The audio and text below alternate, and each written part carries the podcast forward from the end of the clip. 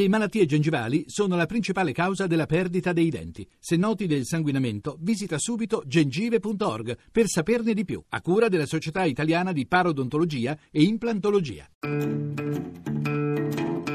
Super Tuesday. Meno centosettantacinque giorni all'otto novembre. Oggi si vota per le primarie nell'Oregon e per i democratici anche nel Kentucky. Se il candidato repubblicano Donald Trump corre ormai da solo, Hillary Clinton potrebbe perdere ancora contro Bernie Sanders. Un saluto da Laura Pepe. Ma anche se riuscisse ad allungare la sua striscia di vittorie, il senatore del Vermont non è in grado di colmare lo svantaggio nei confronti dell'ex First Lady, che ormai ha in tasca la nomination.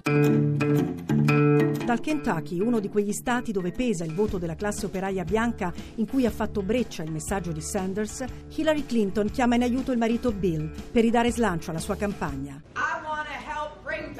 Voglio che mi aiuti a riportarci a quel tipo di economia che funzionava per tutti negli anni novanta. Non si limiterà ad essere il first gentleman. Mi aspetto che lavori e che faccia aumentare i redditi. Dunque, se Hillary verrà eletta, l'ex presidente Bill Clinton, che è ancora molto popolare ma allo stesso tempo è una presenza ingombrante e un facile bersaglio per gli scandali di cui è stato protagonista nel passato, avrà il compito di rivitalizzare l'economia, senza però entrare a far parte dell'amministrazione.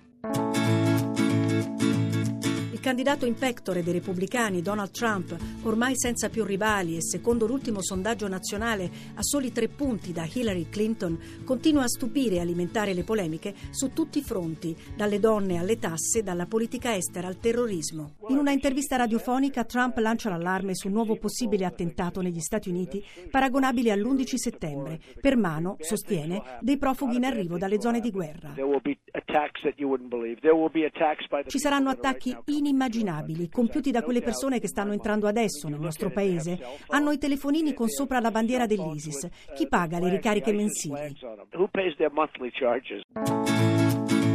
Trump, che incontrerà l'ex segretario di Stato Henry Kissinger perché lo aiuti a rafforzarsi in politica estera, si è detto offeso dal premier britannico David Cameron, che ha definito stupidi e divisivi i suoi commenti sui musulmani, e dal nuovo sindaco di Londra Sadiq Khan, che lo ha accusato di avere una visione ignorante dell'Islam.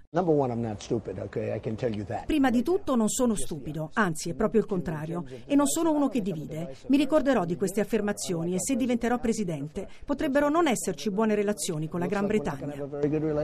Trump è criticato anche per il suo rifiuto di rendere pubblica la dichiarazione dei redditi, come fanno tutti i candidati, e per l'abitudine che ha avuto in passato di chiamare i giornalisti fingendo di essere il suo portavoce e parlando bene di sé. Riemergono le registrazioni di molti anni fa. In questa Trump interpretava un fantomatico John Miller.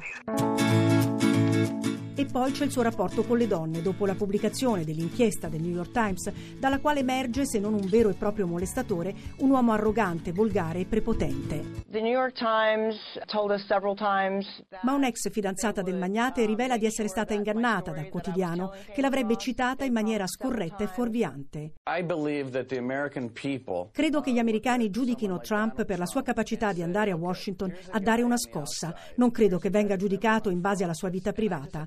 Così il presidente del Partito Repubblicano, Reince Priebus, e soprattutto lui l'artefice del riavvicinamento fra Trump e l'establishment del Grand Old Party, suggellato dall'incontro con lo speaker della Camera, Paul Ryan, che nei prossimi giorni rivedrà Trump, ma non ha ancora sciolto le sue riserve.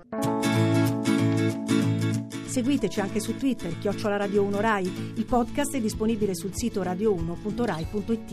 A martedì prossimo!